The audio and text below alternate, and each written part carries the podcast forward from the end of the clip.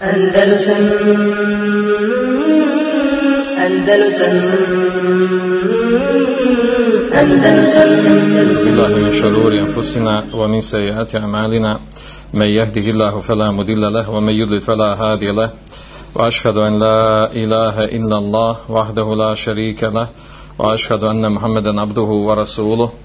صلى الله عليه وعلى آله وأصحابه ومن تبعهم بإحسان إلى يوم الدين أعوذ بالله من الشيطان الرجيم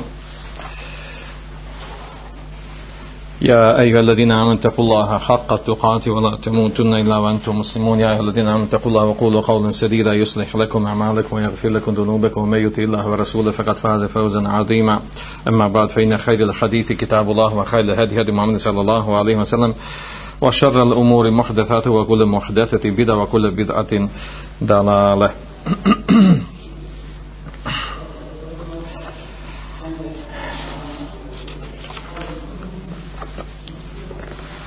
bilježi muslim u svom sahihu od Abdullah ibn Abbas radijallahu anhuma da je Allahu poslanik sallallahu alaihi wa sallam rekao el ainu haqqa urok je istina odnosno urok je stvarnost. Urok se dešava on djeluje. Walau kana shay'un sabaqa al-qadr au sabiqu al-qadr sabaqat al-ayn ako bi nešto preteklo povjedilo kader to bi uradio urok. Wa idha istagseltum faghsilu pa kada od vas zatraže da se okupate okupajte se. Misli se radi uroka. Ovaj hadis i rivajeti drugi u kojima je došao u dijelu hadisa e, potvrda da je urok istina, da je urok, urok stvarnost, govori o tome da islam, da šerijat potvrđuje da u stvarnosti djeluje E, ono što je poznato kao urok. A što se vraća urok na arabskom jeziku se upotrebljava sa, e, sa terminom ajn el ajnu Što se vraća na oko, na oči. A ovaj hadis u njemu je potvrđeno ne samo da je urok istina, nego da da jako štetno djeluje. Ako bi nešto preteklo, pobjedilo kader, onda bi to radi urok.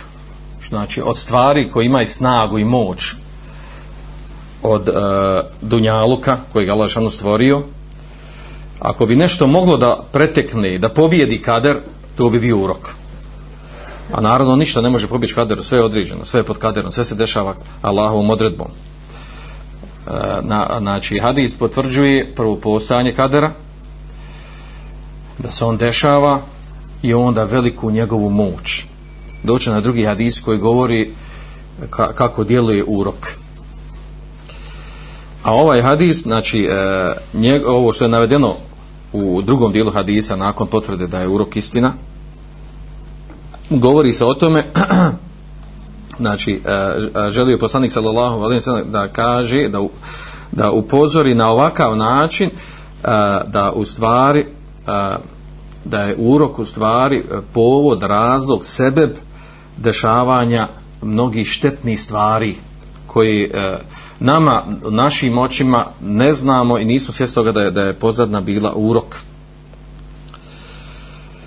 I tako su protumačili hadis ovaj. Imam Nevevi, imam Kortubi, kada su govorili o hadisu. A ovaj zadnji dio hadisa govori kada se od vas zatraži da, da se okupate, okupajte se u smislu misli jedan od načina liječenja od, od uroka. Što ćemo govoriti inšala kad uđe vrijeme o tome. Znači, urok je potvrđen šerijaskim tekstovima, Korana i Sunnete i po iđmao učenjaka, po iđmao ehle sunneta. Po iđmao ehle sunneta ima neke sekte negiraju urok, dešavanje uroka, jer ga ne vide svojim očima. Drugi hadis koji direktno govori o temi uroka, spomenut ćemo kao uvod da bi znali o čemu govorimo, a to je onaj poznati hadis od Ebu Umami ibn Sehla ibn Huneifa kaže on Ra Amir ibn Rabi'a Sehl ibn Huneif odnosno njegov oca, on govori svom ocu što mu se desilo njegovom ocu. Radi Allah anhuma. Znači Amir ibn Rabija ashab je vidio drugog ashaba kada se on kupao hine, eh, jak tesil, kada se kupao. I rekao je vallahi mare eitu kelion vallahi nisam vidio znači nisam vidio osobu tako lijepog izgleda tijela kao dana što sam vidio. Mislio je na Sehla ibn Hunayfa. Kaže vola džilda muhabba. Niti kaže niti kožu, tijelo koje je skriveno odjećom znači bio, bilo je bio, neka odjeća je bila na njemu i u nastavu kad Isa kaže fe lubita sehl lubita znači da je sekata ala art pao je na zemlju. Kad je on to izgovorio pao je na zemlju. Upao u nesvijest. Kaže fa eta Rasulullah sallallahu alejhi ve sellem fa qila lahu pa tada došao Allahu poslanik sallallahu alejhi ve sellem pa mu bi rečeno ja Rasulullah hel leke fi sahl min Hunayf? Kaže Allaho poslaniće, da li ti da, možeš da, da pomogneš u liječenju sehla kaže wallahi ma yarfa rasoka, tako mi Allah ne podiže glavu znači znači totalno se u, u, u, da, ovaj izgubio kontrolu nad sobom pa nad sobom upao u pa nesvijest A onda odmah odgovorio poslanik sallallahu alejhi ve sellem, odnosno pitao hel te tahimune lehu ahada. Da li nekog vi u nekog sumnjate?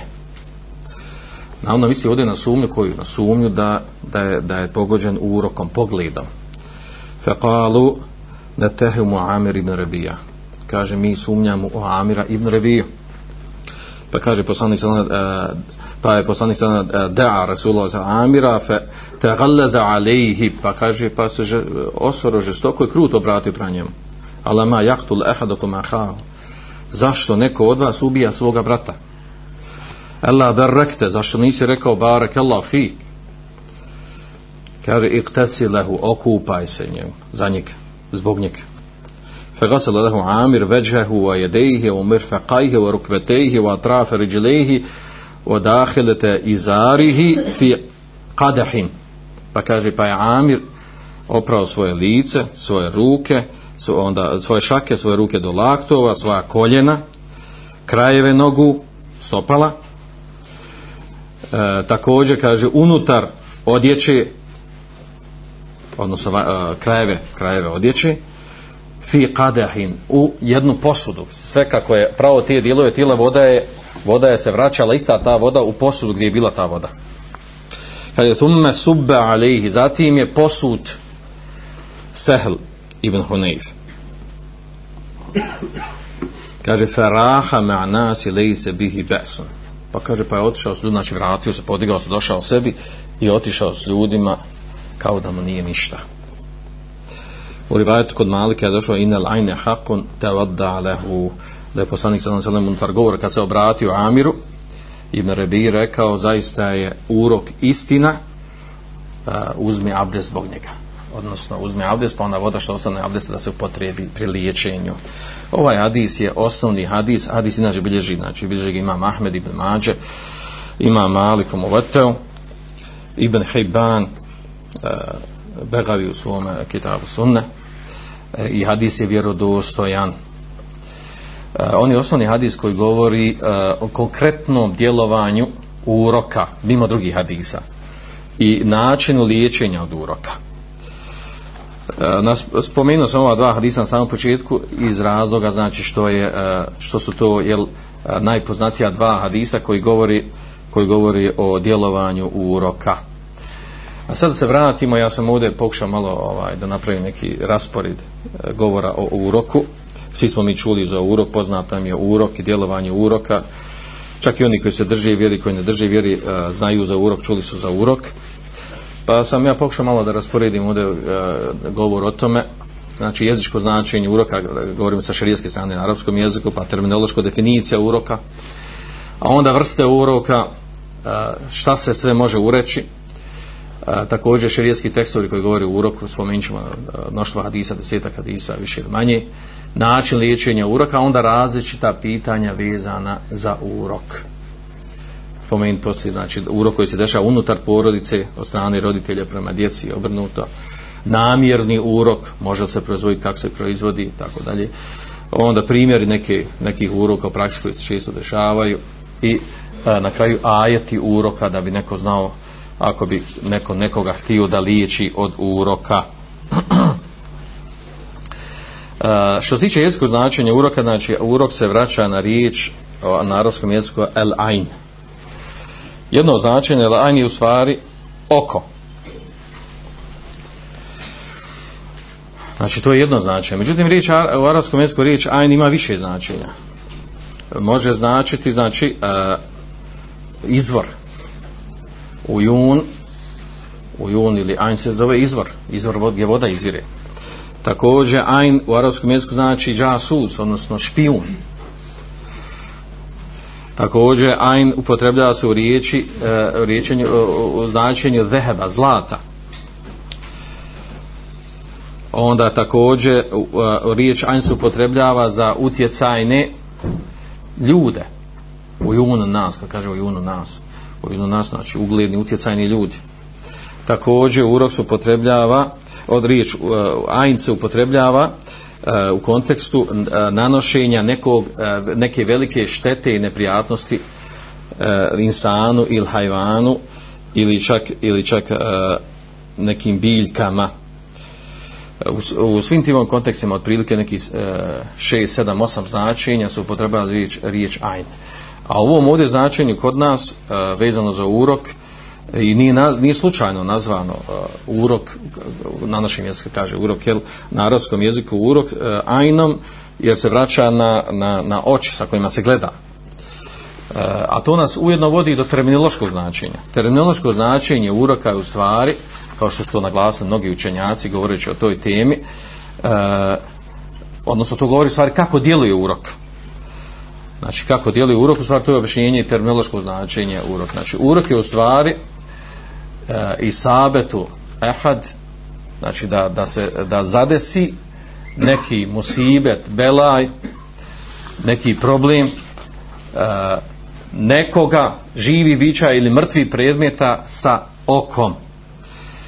Ili ili kako kažu e, drugi učenjaci su, drugi učenjaci e, pašnjavajući da nas spominu definiciju na arabskom jeziku znači kaže urok je u stvari kuve sumije otrovna snaga koja izlazi iz očiju ili iz oka i koja se e, koja se spoji sa onim koji je urečen i učini mu štetu, pričini mu štetu neku. Znači, to je definicija uroka e, mogli su mnogi misliti da je urok stvari ima vezi sa džinima, da je to džinsko djelovanje. Osnova je da urok nema vezi sa džinima. I zbog toga poznato je razilaž učenjacima da li, da li uopšte znači, džin može da, da, da, da se ubaci i igra ulogu prilikom dešavanja uroka. Pa skupina učenjaka kaže ne, onaj, osnova je da je urok djeluje znači otrovna snaga oči imaju e, otrovnu snagu iz koja, e, koja e, izađe i djeluje na, na ono što se urekne. Vidjet ćemo kako, u kojim situacijama. Eh, znači, urok se dešava, i to možemo unutar definicije ubaciti, znači, urok se dešava kada osoba svojim očima ugleda nešto i zadivi se time. Znači, bude zadivljena. Pri, eh, ako je zadivljena i ne, ne izgovori, ne učini ono što bi, eh, što bi uh, ubilo, umanjilo i uništilo urok, izađe otrovna snaga iz očiju i djeluje na to što je urečeno. E, znači, to je definicija uroka. Znači, izlazak otrovne snage iz očiju koja djeluje na ono š, e, čime se, čime se uh, insan ili vidjet ćemo poslije džin uh, ili životinja čime se zadivili. Uh, to je definicija znači, uroka i tako ga učenjaci opisuju znači da skupina učenjaka smatra da, da, da džini mogu iskoristiti e, djelovanje uroka i da se ubaci sa urokom i da uđu u tijelo insana ili ono što je urečeno. E, da li imamo nešto potvrđeno od, nije poznato da ima nešto potvrđeno šerijskih tekstova koji dokazuju da može džin da se ubaci na takav način, da uđe sa urokom. U praksi u praksi e, se desilo prilikom učenja ruki i tako dalje, da džin tvrdi da je ušao sa urokom a govorim sa, šarije, sa strane šarijeskih tekstova e, nisam uspio naći da na nešto što ukazuje na, na potvrdu toga. Ovo nas onda vodi to otprilike znači e, ova definicija uroka. E, ovo nas onda vodi do, pod, do vrsta uroka ko, znači vrsta uroka sa strane toga ko sve može da urekne. E, znači u neko mnoštvo hadisa je potvrđeno da, da je osnova stvari da osnova uroka se dešava od strane ljudi da ljudi ureknu ljudski urok. Znači iz ljudskih očiju da, e, očiju da izađe otrovna snaga prilikom uh, gledanja nečega čime se zadive. Uh, u ovo ulazi to da se može pričiniti urok i prilikom uh, vasfa, opisa.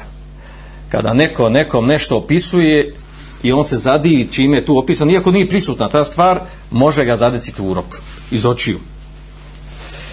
Mada se to teže objasniti, jel? E, ovo se vraća naravno kuranski ajet, ajet u kojim e, e imaju dva tumačenja kućenjaka. Vo je kadu ledine keferu le uzli kuneke bi ebesarihim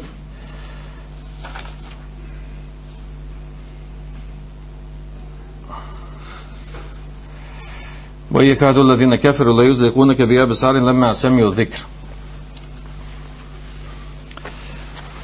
kaže skoro da oni koji ne vjeruju kafiri la yuzliqunaka bi absarin skoro da te uh, yuzliqun znači yunfidun svojim pogledima sa urokom bi absarihim svojim pogledima sa pogledima svojim skoro znači da te da utječu na tebe da, da znači da te zadesi sa urokom lemma sam jih kada čuju e sad skupina učenjaka osnova je ovdje znači da, da, su, da ugledaju poslanika sallallahu i da hoće da ga ureknu. A u nastavku ajete kad lemma sam kada čuju zikra kada čuju učenje Kur'ana. Pa skupina učenjaka kaže kad čuju učenje Kur'ana znači da su ga na osnovu slušanja Kur'ana Uh, znači uh, htjeli da ureknu imali namjeru da ureknu poslanika sallallahu alejhi ve sellem iako on tu bio, nije bio prisutan. To je jedno tumačenje zato kažem znači da ima skupina čaka kaže da se može i na osnovu opisa ureći stvar predmet ili ili živo biće koje nije prisutno tu. A osnova da da urok izlazi iz očiju. Ta otrovna snaga koja djeluje. Uglavnom osnovna podjela. Osnovna podjela uroka je na ljudski džinski uh, e, i životinski neki učenjaci potvrđuju životinski urok Uh, što se tiče e, ljudskog, znači on je potvrđen mnoštvo hadisa, doće na ti hadisi, da, da u stvari otrovna slaga koja izlazi, izlazi iz očiju ljudi, da ona urekne. Uh, ona, znači doće na hadisa, mnoštvo hadisa kod toga. A imamo i džinski urok, e, hadis od umu Seleme, radijallahu anha, u tom hadisu je došlo da je znači da je poslanik sallallahu alejhi ve sellem kada je došao kod nje bila je kod nje e, jedna jedna žena e, bila sluškinja, robinja, džarija, pa je vidio na njenom licu uh, sefa, sefa znači uh, različito, različito, znači bilo nešto smeđako, žuto na licu joj. Pa kaže poslanik sallallahu alejhi ve sellem isterku leha učite joj rukju fa inna biha an nazare an nazaratu kaže učite rukiju jer kaže ona ima nedar nedar je sad učenjaci većina učenjaka kaže nedar misli se džinski urok. Džin je pogledao i urekao je. A, dok, dok e, skupna manja skupna čaka kaže da u stvari e, da, da može značiti ljudski urok. Ne mora znači džinski urok. Međutim većina učenjaka tumači džinski urok i od, da u tom kontekstu govorili u stvari da je džinski urok opasniji. Da su znači džinske oči prilikom uroka jačije djeluju štetnije djeluju nego, nego oči insana Pojente ovdje da mi sad potvrđujemo to, znači da i džini mogu ureći. Klasičan primjer uh, uroka od strane džina se dešava, ono što imamo u praksi kod, kod, e, kod žena. Kod žena koje se često ogleda i stoji pred gledalom.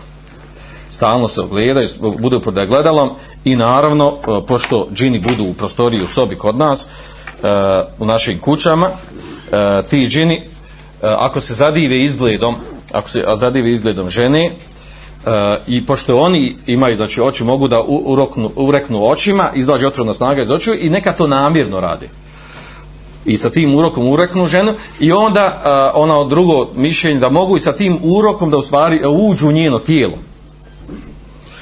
Uh, to se često dešava u praksi zato se savjetuje uh, ženama sestrama da se mnogo ne ogledaju i mnogo ne zadivljuju sobom znači kad, kad se pogleda u gledalo pa, pa se sredi naštima, pa onda zadiže, ah, što sam lijepa, što sam zgodna, što sam vaka, što sam naka, sama sebe, znači, sama sebe urekne, još to džin iskoristio. Pa djeluje na nju. To je, to je druga vrsta, znači ona je po većini učenjaka potvrđena da postoji džinski urok, znači da džini svojim očima ureknu. I doći nam o tome, govorit ćemo o tome kada dođe usput hadisi koji budu spomenuti u tom kontekstu. A onda treća vrsta, ovdje samo prelazimo onako jel, da uzmemo one, one osnovne globalne stvari, e, generalni e, govor o uroku. Imamo treću vrstu e, životinskog uroka. Neki učenjaci smatraju da i životinje mogu ureći. Dokazuju to sa hadisima u kojem je došlo da je poslanik sallallahu alaihi sallam spomenuo da FA, da zmija FA, da ona može da da, da svojim pogledom e, da djeluje otrov iz nje da, da ona da ženu koju pogleda trudnu ženu da pobacuje znači e, kaže da, da ona pogledom da zmija koja pogleda efad kada pogleda ona e, uzrokuje da žena pobaci ako je trudna. I objašnjenje je tu da pobaci zbog, zbog djelovanja onog što izlazi iz oči otrovna snaga iz očiju zmije. Ne svih vrsta zmija. uh, pa su onda kaže u praksi potvrdilo u stvari da i određeni e, psi i određene mačke mogu da ureknu. Pogotovo ako su to životinje koje su u kontaktu sa ljudima i dođe se u određenu situaciju, primjer, navodi primjer klasičan da, da recimo da, da pas bude uz uh, uz ljude i ljudi počnu da jedu, a hrana, a hrana privuče psa. I čak savjetuju tada je dobro dati i mački i psu hranu kada ljudi jedu, jer zbog te hrane i onog što jedu, a, a, znači i, e, a, može djelovat urok iz očiju psa ili mačke ili vjerojatno može neki drugi životinja može djelovat na ljude koji su tu oko te hrane koji jedu, a oko njih budu životinje. To navode u praksi kao primjer toga što, što se dešava, kao što je potvrđeno u praksi.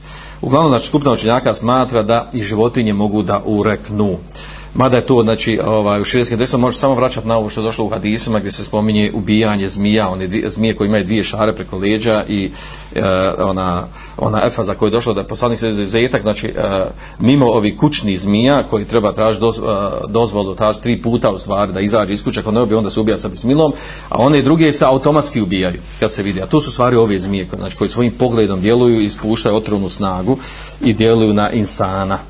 E, gdje skupina čaka tumači te hadise da je riječ u stvari o uroku. Znači to bi ta bila osnovna podjela uroka e, e, s obzirom od strane koga dolazi urok, ko može ureći. E sad, znači, drugo, sljedeći, e, sljedeća tema, a to je šta se sve može ureći. Pod nas je opće poznato onako e, vezan za urok da su uglavnom da se ljudi e, živa bića ureknu. Međutim, istina je i potvrđeno i to je poznato kod učenjaka i šerijetski tekstovi ukazuju na to da u stvari da se ureć može ne samo ne samo živa bića, ne samo ljudi i životinje, ureć se mogu i predmeti i imetak. Znači, šerijetski tekst ukazuju došli na ti hadisi koji ukazuju da u stvari da a, djelovanje uroka nije, nije ograničeno samo znači djelovanje uroka nije ograničeno samo na, na, na živa bića nego, na, nego, se, nego ona djeluje ima svoj utjecaj i na, na, na imetak. U tekstu hadisa je došlo spomenuto znači da osoba da osoba znači e, prilikom uroka da može da urekne da može da urekne i metak. I, i to tak se potvrđeno u praksi potvrđeno. Znači može se da se urekne kuća može da se urekne auto može da se urekne ovaj e, njiva nekretnina e, kompjuter sat i, i tome slično. Znači možemo nabrati koliko hoćete ti nekret, predmeta koji su kod ljudi prisutni koji koriste. E, a da djelovanjem znači uroka iz očiju da se, da, da se nanese šteta tome gdje čovjek ne zna u stvari ako naravno ako zna da je djelovanje uroka znao šta je pozadna toga Uh, ako ne zna, onda, onda mu nije jasno od, odakle je to došlo, odakle je došao taj problem. Dušan ti hadise spomenut ćemo i kad budemo spominjali uh, uh, te skupinu hadisa koji govori o uroku. A onda znači imamo šerijski tekstovi koji govore o uroku, znači to ćemo sad u narodnom poglavlju govoriti i u sklopu toga će nam doći poslije e, način liječenja uroka. E, na dva poznata načina liječenja uroka i e, na kraju veza, različita pitanja vezana za urok koji, koji, koji imamo u praksi. Što, što se tiče šarijetskih tekstova, znači osnovni šerijski tekstovi kojima se potvrđuje urok, je ovaj hadis, ajet, kuranski ajet u suri Kalem 51. ajet, u kojem se spominje le yuzliqunaka bi absarihim. I čak se ta ajat je preporučen da se uči prilikom liječenja, liječenja od uroka. E, Wa je kadu kafaru e, skoro kaže da oni koji ne vjeruju, nevjernici, kafiri, le yuzliqunaka bi absarihim. Skoro da te svojim pogledima pogode. Date svojim pogledima pogledima, da te ureknu svojim pogledima. Lemma sam je kada čuju cika Allahov govor, o je kulune innahu le i, i kažu on, on je lud e, misleći na Muhammeda sallallahu alim sallam. Također imamo drugi šerijski tekstova u kojima se spominje, gdje god se spominje, spominje hased, em jahsudune nas, zar oni zavide ljudima. Uh, min badi imanin kufaran haseda min inden fusihim gdje god se spominje riječ hased u kontekstu nekom ajetu uh, automatski se veže uh, zavist hased veže se sa urokom فسيقولون se yaquluna bel nahsuduna حاسد إذا حسد hasidin kada se utječemo Allah Đešanu u, u suri Felak peti ajet, zadnji ajet kaže utječemo se Allah Đešanu od zla e, zavidljivca kada zavidi. Pa šta ima veze? Kako, kako dolazi zlo od zavidljivca? Dolazi sa urokom. Jer je urok povezan, e, može biti povezan, a ne mora biti povezan e, sa za, zavidljivošću. A sad ćemo spomenuti znači, hadise, E, skupinu hadisa koji govore o uroku, koji potvrđuju ovu stvar. E, na početku smo spomenuli da da je istinitost uroka, znači da ona djeluje, da je to u stvari otrovna snaga koju izočuju, koja djeluje na, na, oko nas, na, na stvari, predmete, živa bića oko nas, e, ali e, u, u, u suštini obično se dešava prilikom zadivljenosti nečemu. Znači, pa ćemo spomenuti te hadise, e, nekoliko ima hadisa, i e, uh, uslov nam dolazi, znači, u jednom dijelu ćemo spomenuti povezanost zavisti sa urokom. Prvi osnovni hadis, e, od Džabira, redno ćemo nekim krenuti, od Džabira radijallahu, od Džabira ibn Abdullah radijallahu anhuma, da je Allahu poslanik sallallahu alejhi ve sellem rekao hadis bilježi ga Abu Naim Uhilja šejh Hatib Bagdadi šejh Albani ga sinu u njemu je došao al ainu tudhilu ređule rajula qidr wa tudkhilu jamala qidr. Pa pardon tudhilu rajula qabr wa tudhilu jamala qidr. Kaže urok uvede čovjeka u kabur. Ono, odnosno usmrtni ga pa završi u kabur urok ubija. Znači urok ima takvu moć da može ubiti. Nama a, naš, po naš, našim po vanjskom e, poimanju gledanja stvari čovjek umro. Ono kaže zdrav bio pravo ono, umro onako ozdravlja umro. Umro. Mlad bio kad nikad nije bolovo ništa kad umro onako kaže. Lahko umro kad nije, nisu uopšte patio ništa. Urok uvodi čovjeka u kabor u otohilu džemele al qidr a, a ubaci a, devu u, u posudu, u času. Kako? Pa zakon, ono, znači, da će ono, umire, šta će prikoli zakolju da se makar iskoristi. Od uroka. Od uroka dobije da dan put znači nešto je pogodilo, umire i gotovo i onda ljudi uzmu zakolje. Kažemo devu, znači odnosi na ostale životinje. Može na kravu, može na na, ovaj, na ovcu, na kozu i tome slično. Od Ebu Zara radijallahu anhu se prenosi da Allahu poslanik sallallahu alejhi ve rekao inel ajne latuleu bi rajuli bi idni Allahi hatta yas'ada haliqan fayataradda minhu. Hadis koji bilježi, bilježi Ahmed u svom usnedu i Ebu Jala u svom, u svom usnedu u njemu je došlo da je poslanik sallallahu rekao kaže zaista urok latuli bi rajuli Letulio to znači e, e, veže se urok, znači ta otrovna snaga koja izlazi iz očiju, veže se za čovjeka Allahovom dozvolom. Kaže, hata jasrade halika, tako da se popne, kaže, na uzdignuto mjesto, kaže, fejete radaminu, pa se baci od ozgu, izvrši samobijstvo.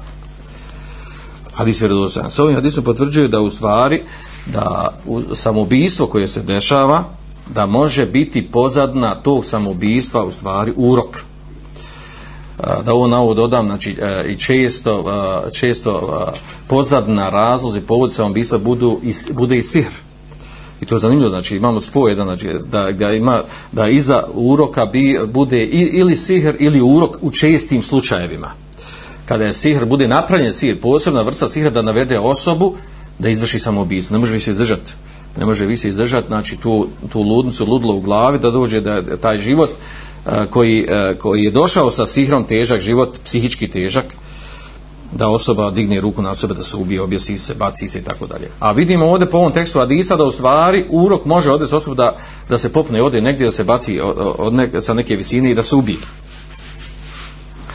E, na, šta ga navede na to? Urok ga navede. Znači ono što ga neko pogledao, zadivio se e, njime i os, e, nadjeluje znači, otrovna snaga iz očiju i završi u završi uh, u e, uh, samobijstvu, vrsti samobijstva nekog.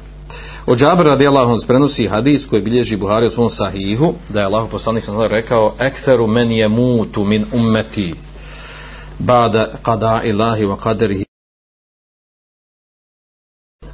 bil ain. E, najviše onih koji umiru iz moga umeta nakon Allahovog kadera kada i kadera kaže to je bil ain. Umiru od uroka. Ovo je strašan hadis. Govori o tome znači da najviše ljudi koji umiru iz umeta ovdje možemo imati dva među koji iz umeta? Iz umeta a, i džabe ili iz umeta dava. Znači umeta ono kome je svima poslat poslanik se poslate svim ljudima na dnjalku kad se pojavio kao, kao poslanik. Ili umet znači umet oni koji su odazvali kod primisi islam muslimanima većina ljudi iz moga umeta koji umiru nakon Allahovog kadera, kada i kadera umiru od uroka. Ili u rivajetu drugom u rivajetu drugom kod tajali se je tahavija došlo kao ekster men je mutu min umeti bade kitabi lahi wa qadaihi wa kadarihi bil enfus kaže ek, e, najviše ko, ljudi koji umiru iz moga umeta najviše uh, od, onih, od onih koji umiru iz moga umeta nakon Eh, Allahove eh, eh, kitab kitab la kitab la misli na kadar Allahu kadar ma kadahi, wa kadarhi, pa onda pojašnjeno još da se misli na kadar na qadao i kadar kaže bil anfus anfus znači ajn, zbog uroka. Pa ima govor o tom učenjaka kako to ovaj šta se to podrazumijeva kako na što se misli tu što moga umeta, da li to znači da prije muslimana, prije pojave Muhammeda sallam sallam, znači ljudi nisu umirali toliko od uroka, ili to ne znači. Ne bi bilo navedeno min umet iz moga umete da, da, da se ne razliku od prethodni umeta. U svakom slučaju, znači hadis potvrđuje tu stvar. Znači da većina ljudi koji umiru, umiru od uroka. A to možemo praksi naći. Ako ne kaže, pa to, ne, ja to ne vidim, ja to ne da. E, e širijski tekst to potvrđuje. Hadis Verdosa, znači u Buhari hadis. U praksi to možemo naći onog tipa, čovjek ima udes, saobraćanje, udes i završi, umro, poginu, eto. A u stvari, e, posljedica toga, to je bila posljedica uroka. On se vozio u auto, nekoga vidi urekoga i sudar doživio i preselio. Ili on lično, znači ne, nešto je radio, zamislim eto, neki tam dobar plivač, ekstra plivač, takmičar i urečen i on pliva i utuši se završi. E, neko, neko, nešto, neko uradi, krivo nama se čini vanjštinom da u stvari ono što mi kažemo, eto, onaj, Allahu kadar, Allahu odreba, desilo se da umro i gotovo, svako se to dešava. E, niko ne zna gdje će, gdje će završiti, kad će završiti a u stvari bude prije toga se desi urok pa ga, pa ga urok odvede u smrt. E, znači mnoge te neke smrti koje nama ovako ne možemo objasniti što, što bi se one mogle desiti. A bude znači bude posljedica u stvari uroka. Da govorimo ka, u spoju sa ovim tekstom hadisa da većina od njih koji umiru iz moga umeta kako kaže poslanik su umiru nakon Allahu kadra sve pod, pod Allahim kadrom umiru od uroka. A i uroke od Allahovog kadera, naravno, ne izlazi ništa van Allahovog kadera. Sljedeći hadis od Džabera radijallahu anhu, bilježi ga muslim u svome sahihu, kaže, raha sa Rasulullah sallallahu li ali hazm, fi rukjati l'hajje. Kaže, Allahu poslanik sallallahu sallam je dao olakšicu da se uči rukja uh, eh, od ujeda zmije.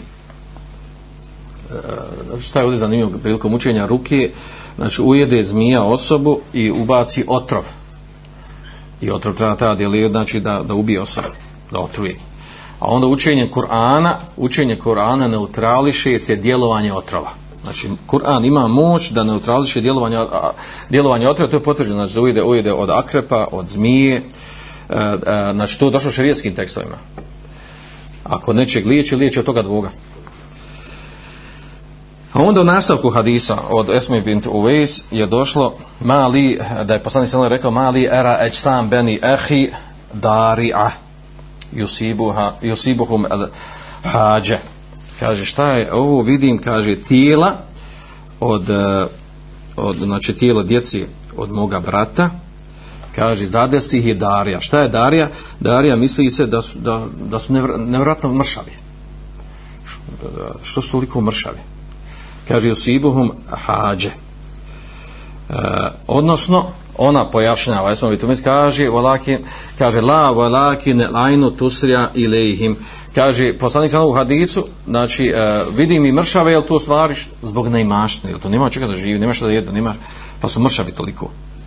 A onda ona njemu odgovara ne kaže kaže el ainu tusrija ilehim urok kaže urok ih pogađa pa kaže njoj poslanik sa nam irqihim učim rukju kaže faratu alejhi fa qali irqim pa kaže ja sam njemu proučila proučila sam ruku da vidi koju ja ruku učim pa je on rekao opet dalje nastavak kaže irqihim učim tu ruku e, znači ovdje se potvrđuje u ovom hadisu potvrđuje se to da urok djeluje znači nije rekao, rekao poslanik nije to tačno nisu oni, nisu oni mršavi od toga ne jedu, slabo ih hraniš nego, nego je potvrdio to i rekao učim ruku znači od uroka su e, bili nevjerovatno mršavi, nenormalno mršavi.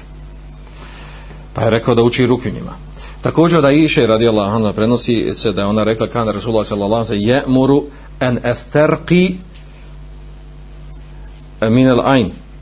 Kaže Allahu poslanik sallallahu alaihi sallam e, mi je naređivao da ja učim rukju za urok, od uroka, znači ako se urekne neka osoba da učim rukiju. Šime se naravno potvrđuje jel, potvrđuje se propisanost i učenje ruke e, a onda imamo rukija da je povezana sa zavis, zavis, zavišću. E, kako može biti povezana? Može biti povezana da osoba koja e, e, ugleda nešto vidi nešto e, čime se zadivi a zavidi toj osobi na tome i onda se poveže tu znači djelovanje te otrovne snage iz oka sa zavišću e, to razlozi uh, spajanja zavisti sa urokom, znači vraća se u stvari u osnovu zavis. Zašto zavis, zavis pojavljuje ljudi? Zavis se pojavljuje ljudi zato što zbog neprijateljstva uh, prema drugim ljudima, zbog mržnje prema njima, zbog oholosti, misli da je bolji, da je vredniji od njih, zbog ljubavi prema, uh, prema ne, nekim položajima, ugledu, pa se pojavi zavist E, zavist se pojavi zbog pokvarenosti osobe. Neke osobe su pogane, pokvarene po prirodi, prgave. I kod njih je normalno zavidi. Osnova je da zavidi. On zavidi svima živo. Na svačem. A onda zavist može doći od toga da, se, da, da, da zbog toga što se osoba boji da, da ne bi bili narušeni neki, e, neki njeni neki njeni koristi koji ona ima ciljevi, ugroženi neki njeni ciljevi koji ima koji radi na Dunjalku. Kao što ima primjerno ono, e, braće od Jusufa alaihi salam. Id qalu la Jusufu ahuhu ahabbu ila ebina minna. Kad su oni rekli Jusuf je draži Jusuf je naš brat Benjamin oni su draži njih dvojica su draži našem ocu od nas. Pa su onda njemu napravili kejt, smicalicu, zamku da ga baci u bunar. Uh, naravno, nama sad nije cilj da govorimo ovdje o uroku, vrste uroka, imamo onaj zabranjeni urok, imamo onaj, onaj dozvoljeni urok, u stvari, stvari nije urok, nego se zove ripta, e, kada osoba vidi nešto što, što je dobro korisno kod druge osobe, pa želi i ona da ima to, ali ne sa željom ciljem da nestane ta blagodat kod druge osobe. To je ona dozvoljeni, dozvoljena zavist. A, imamo zavist, znači ona koja je zabranjena, to je da osoba da želi da želi da nestane blagodat kod druge neke osobe. Uh, imamo tu dvije vrste, dvije kategorije. Ako želiš uh, to, te zavisti, uh, vidiš neku blagodat kod neke osobe i želiš da nestane uh, za valu da, da nestane kod njega da se premjesti tebi ta blagodat, to je, jedna, to je zabranjena zavist. E, imamo još goru od toga zavist, a to je da želiš da nestane blagodat kod te osobe svejedno prenijela se kod te neprina. Bitno sada nije kod njega. Nek crkne i komšina krava, Nek se i moja krava, kako na izraka ide? Kako ide izraka? Nije što je moja krava crkva, što je pomišljena živa. Nije tako, ima drugačije. Nije. Kako ne znate ti? Dobro, ovo je sad. Um, na početku smo govorili i potvrdi tog uh, džinskog uroka. E, za džinski urok, e, odakle, kako može doći do džinskog uroka? A i to se dešava. I mi toga obično ne budemo ni svjesni. Znači to potvrđuje šarijetski tekstovi, dovoljno kuranski ajet u stvari kojim se potvrđuje u stvari osnova je da džini nas vide, mi njih ne vidimo. Innehu yarakum wa huwa qabiluhum min haythu la tarawnahum. Uh, e, on, znači iblis i džini, šejtani, oni vas i njegove, njegova, njegovo pleme, oni vas vide, odakle mi njih ne vidimo, mi njih ne vidimo. E, znači potvrđuje s time da on nas mogu vidjeti u, u stanjima konos koje mi njih ne vidimo. A onda je došao hadis koji je Šehe Albani ocjenio vjerodostojnim, u stvari kako da se zaštitimo, e, od ona govori potvrđuje u stvari što ćemo se zaštiti od očiju džina, a da nemam šteti od toga. A to u stvari ono prilikom ulaska u kupatilo, e, kao što kaže poslanik sam kaže, sitru ma bejne e'an ili džinni wa avrati beni adem, zastor, pregrada između očiju džina i stidnog mjesta Benu Adema, potomaka Adema, kaže i da deha leha me halaka, da neko od vas uđe u, u, u klozet u WC, e je kule bismillah, da kaže bismillah. Znači, izgovaranje bismile u stvari ti u stvari praviš pregradu, perdu između očiju džina i kada uđeš u kupatilo WC i tamo naravno skineš odjeću.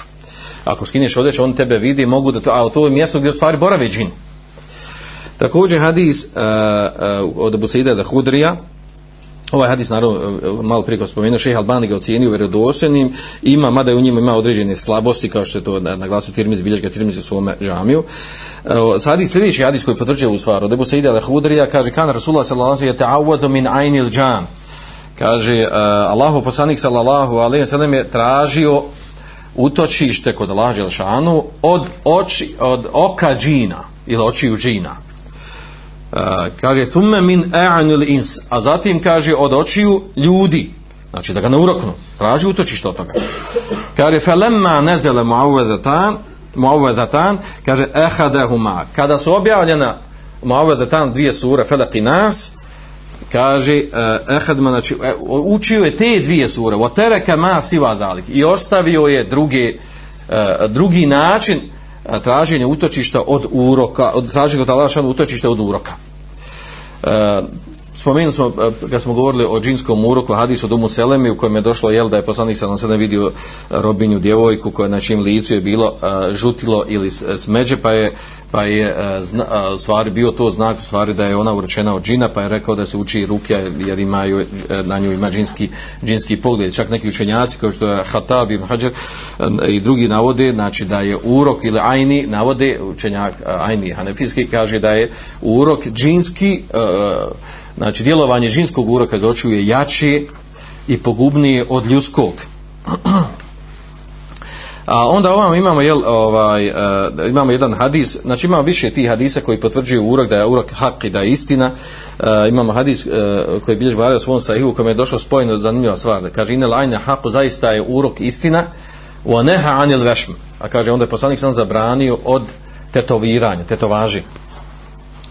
Naravno u hadisu je potvrđeno djelovanje uroka, da je urok istina, da je hak, da je istina, na, na čemu je znači, većina uče, da, uh, ižma učenjaka ahle sunne vel džema, a ima kod sekti, neke sekte su to zanegirale novotarske sekte.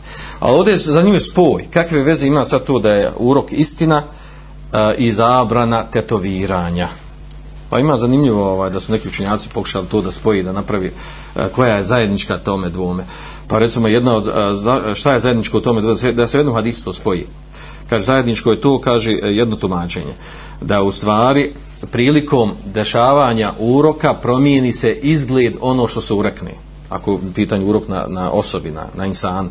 A kaže kada se izvrši tetoviranje promijeni se izgled, izgled kože ono koji se tetovira. Kaže ima je zajedničkog.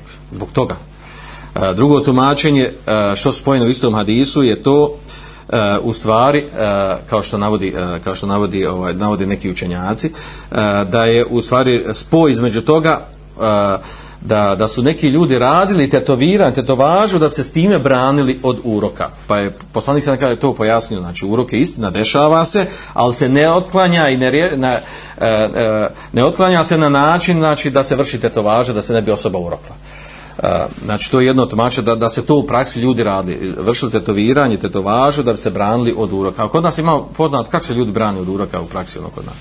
Crvene krpice nekakve, neku krpu svežu, ja za hajvana, ja za dijete i pošalju, maksu znane, one stare, posle dijete se novo rodi, oni njemu malo, ono, krpicu malo i nešto navizano, neki čvorčića naučeno, jasina, fatiha, kulhovela i svašta i po, pošalje dijete to svež, kaže.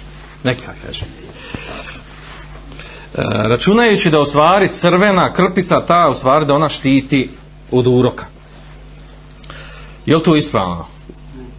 Što nije ispravno? Pa nema širijski argumenta da je to ispravno, da, to, da, da je to, znači to je neka vrsta praznovjera uh, koja uh, može možda imati i neke veze sa vezivanjem za džine i za nešto slično, bez obja što osoba koja to uradi nauči na to Kur'ana.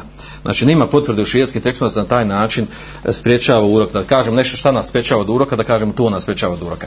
E, I još zanimljivo tumačenje vezano e, za ovo ovdje kaže, e, treće četvrto tumačenje, zašto u jednom hadisu došla za, ovaj, da, je, da je urok istina, a, za, a da je zabranite to važe, kaže za razgovor stvari da je, u stvari nije riječ u pridnom ništa, nego je na istom mjestu došao, sjedio je Buhurere sa poslanikom, sam jedna osoba pitala o uroku, a druga osoba pitala te to važi. Pa je ovom odgovorio, urok je istina, zabranite tetovaža i Ebu Hureyre sponi jednom hadisu i tako nastalo je taj spoj, pa sad ovaj, e, ovamo pokušava da se spoji, imali to veze jedno sa drugim.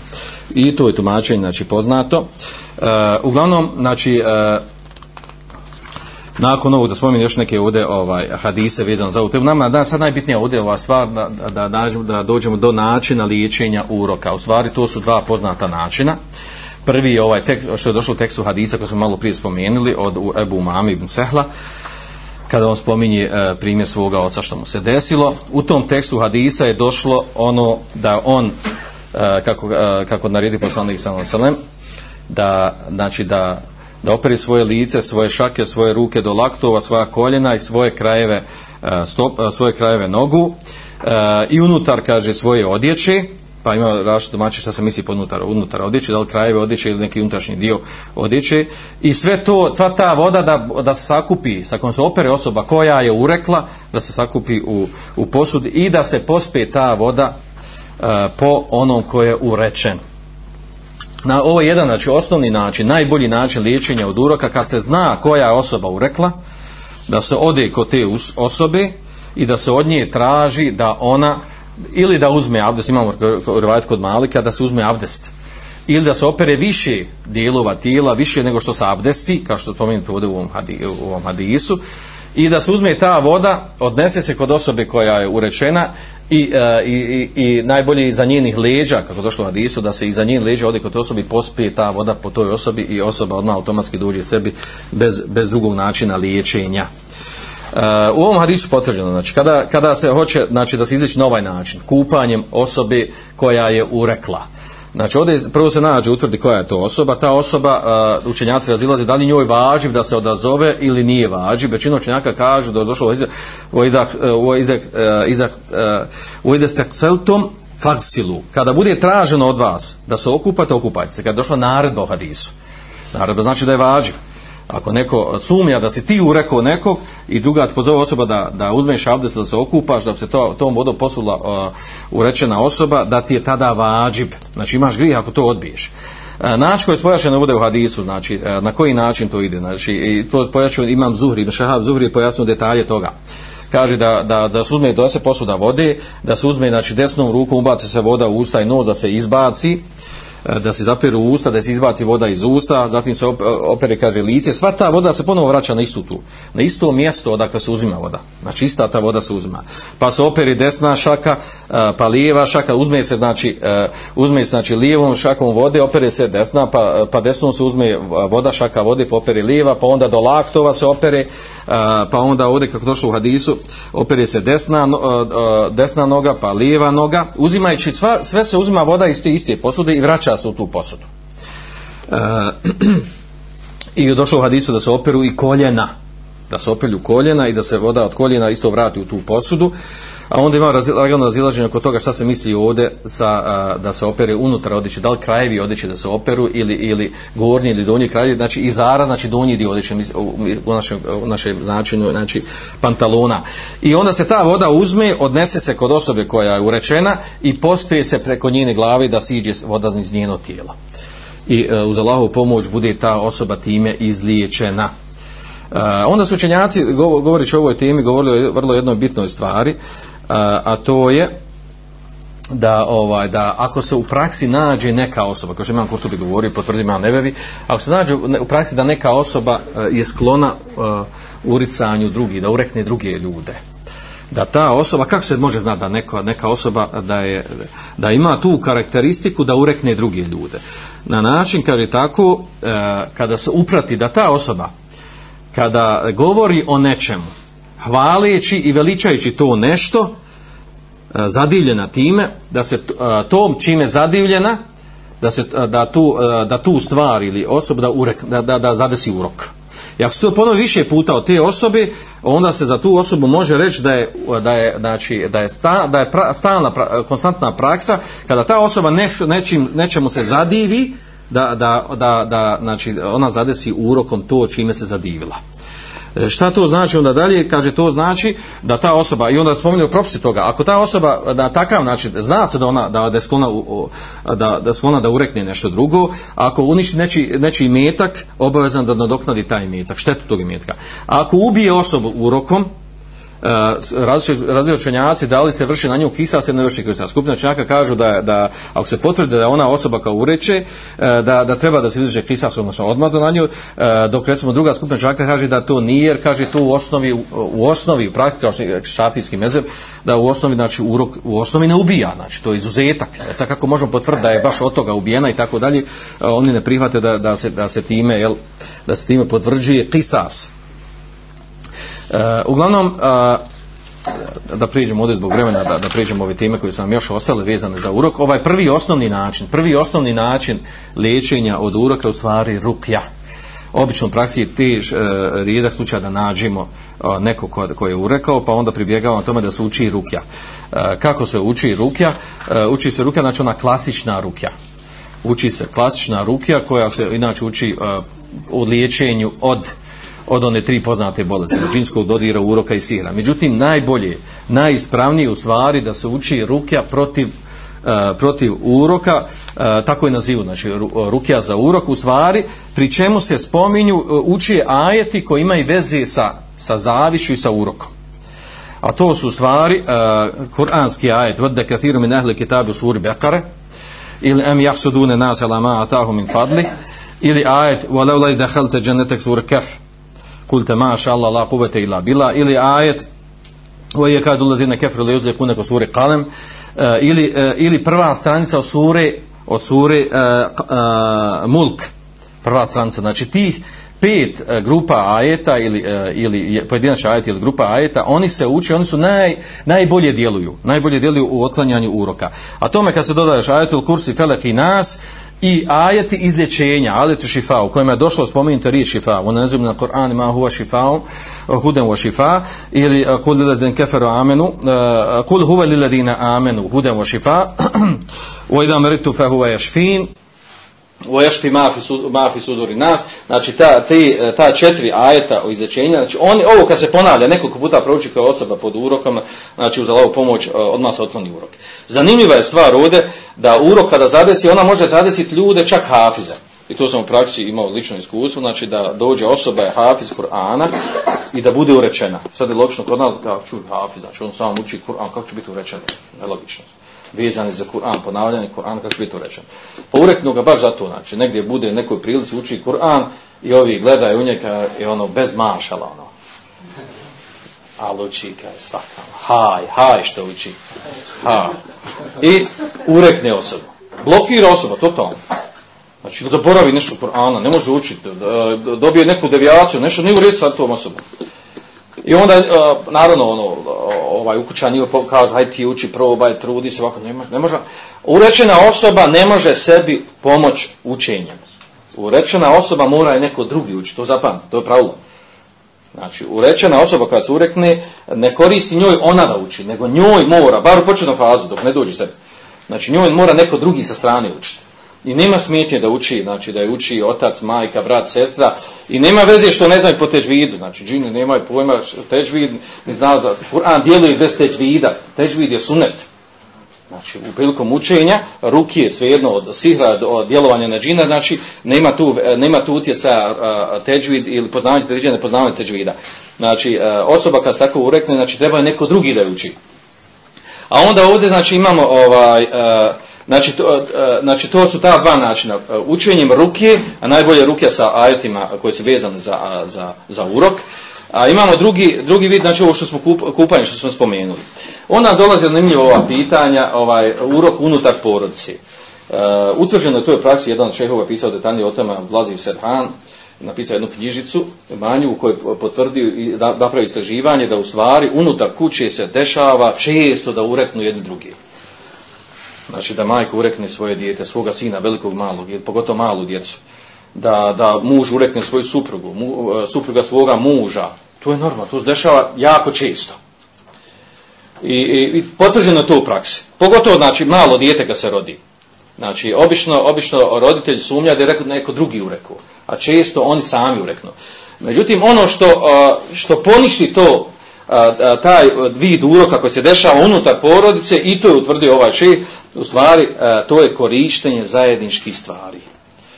Unutar porodice, e, kada koristi majka onu kašicu koju daje, koju daje djetetu da jede, pa i ona stavi ustavno viška što ostane i tamo, koristi zajedničku kašu, koristi, koristi zajedničke prindre, koristi zajedničku čašu, cuclu i lovo ili ono, znači sve što je zajedničko unutar porodice kad se koristi, zato ne treba plaho bježati od toga, ono što oni čisto unci, ono. Ne daj Bože da uzme kašku da neko drugi dirno. Znači, ne treba od toga puno bježati. Što? Je, a, u čemu je pojem to? Tragovi. Urok liječe tragovi koji jedni drugi ostanu. A to je naravno i osnovno kupanje. Što kupanje osobe koja urekla izliječi ono koji je urečen? Zato što su onaj koji je urekao, njegovi tragovi kad se uzmu s vodom i prospu na ono koji je urečen, izliječi ga. Allahom dozvolu. To je potvrđeno u praksi. A onda i ovamo u kući, znači, e, uh, ukućani, pošto svakako ureknu jedni drugi, A, znači šta je, šta je njih, šta im liječi urok međusobni, to što koriste zajedničke stvari i tragovi jedni i drugi ostanu. Tragovi ne samo iz usta, nego tragovi i odjeće uh, zajedničke stvari koje uzimaju, koje diraju, jer, što zajednički više koriste te stvari, znači time skidaju urok. A naravno, osnovni vid načinja i tu kad se desi urok u porodičkoj djeci, da na majka, znači ona treba sebi uvesti praksu i čak i, i otac, znači ujutro, najveće, kad god dijete nekad bude u društvu nekog, za manju djecu pogotovo on se lahko ureknu, Znači, kad god dijete bude neko društvo, odmah ga da ga uzme, stavi ga pod sebe, drži ga, poči ko vela felek nas, a eto kursi felek i nas prouči nekoliko puta i skine se urok. Kad se dijete zakocijeni, a to svijesto deši nakon nekog sjela, nakon nekog druženja, dođe dijete da napu, znači, pomodri, poplavi počne da plači, da, da vrišti, znači, neopisivo, znači, straš, strašno bude, znači, za zaplakat. Tako dijete se uzme u ruke, znači, proučimo se, učimo se, a eto kursi felek i nas, to je dovoljno, nekoliko puta prouči 10-15 minuta i skine se time urok bez nekog posebno da se poziva ova ili ona i tako dalje. E, što nam još ostalo ovdje? E, namjerni urok. Ja sam to navodio jednom prilikom, ovaj namjerni urok, kako se on može desiti? Namjerni urok se dešava, to, to je pričao jedan od šejhova, uh, to je kod Arapa prisutno, znači, pošto je poznato odnosno na ono urok djeluje i kako djeluje, pa ima ljudi, znači, koji hoće namjerno da ureknu nekog. Da bi namjerno urekli, znači, mora, mora znači, da, da to, da, da dođe u stanje da može ureći. Znači imamo ljudi koji su po prirodi, to su iznimni, iznimni slučaje, po prirodi su znači, e, skloni da urek, ureknu nešto. A ima neko hoće namjerno da urekni iz e, ljubomore i zavisti, hoće da nešteti nekoj drugoj strani. I šta uradi, šta su ovo ne govorim nakon da bradu u nego, e, nego kako to, odakle tu dolazi ta pojenta, na tu se vraća na oči, snaga koja bude otrovna snaga očima. Osoba koja hoće da urekne drugu osobu, zatvori se 3-4 dana u, u mrašu prostoriju i zavežuju se oči, dogovori sa svojim onim ukućanima bližnjim koji surađuju na tom e, planu, da on donese hranu, piće, da on može u tom periodu da, da preživi da. I naravno, ako drže vjere i klanja i tako dalje, uglavnom, ovaj, jer tu spojem, spojivo je to, da neko čini zlo nekom nešto, a isto vremeno i klanja, to se dešava u praksi. Uglavnom, ovaj, nakon 3-4 dana budi, cijelo vrijeme moraju naći u prostoriju. I onda ta osoba, iz, kada se želi da, da se da, da djeluje urok, uzme se ta osoba, odvede se svezanih očiju do onog, do ono, eh, one stvari, osobe, predmeta na, eh, na što hoće da se izvrši urok. I dovede se do, do te stvari i onda je se odveže oči. Prvo što pogleda, treba da pogleda ono, da pogleda ono što hoće da urekne. I kad to urekne, treba da namjerno da se zadivi. Znači, i, zamislite da akumulirala se ta u očima se snaga, akumulira 3-4 dana, a to je otrovna snaga iz očiju, i prvo što pogledaš, zadiriš se time i bez naravno da rekneš, maša Allah te barakela, i, i time automatski znači, djeluje urok na to, automatski zadesi, neku naravno, zadesi ili, ili, živ, ili živo stvorenje ili neki predmet. Naravno, ovdje nisu spomenuli ovaj, šta, šta, šta je propisano prilikom Uh, Eh, šta je propisano prilikom ovaj gledanja nečeg čime, čime se zadivimo, a to je u stvari da kažu ovaj eh, barakallahu fihi te barakallahu eh, da da spomenu to barakallahu fihi ili te barakallahu ili maša Allah la kuvvete illa bila kao što je u kuranskom ajetu sura kef Ili da kažu maša Allah ili barakallahu fihi.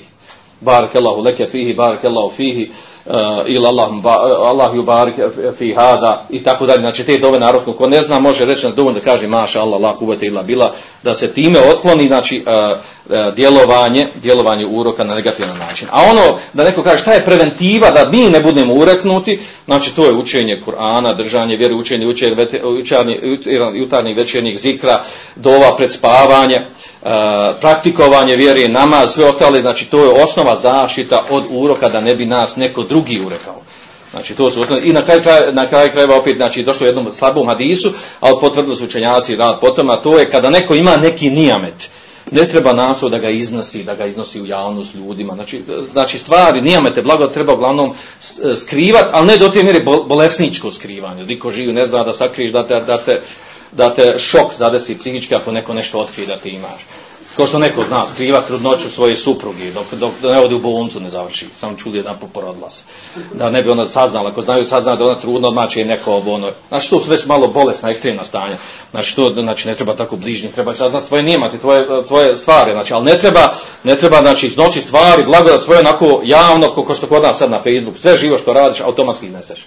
Sve je živo, sva, svi, sav narod zna šta ti radiš, ime se baviš. Molim Allah Žešanu da, da ovo bude dokaz za nas, a ne protiv nas. Vanik Allah umbe vezan, ješkadu en la ila ente, esta kvirke tu boli. Da ne bi dakle zakasnilo namaz, braćo. Andalusam Andalusam Andalusam Andalusam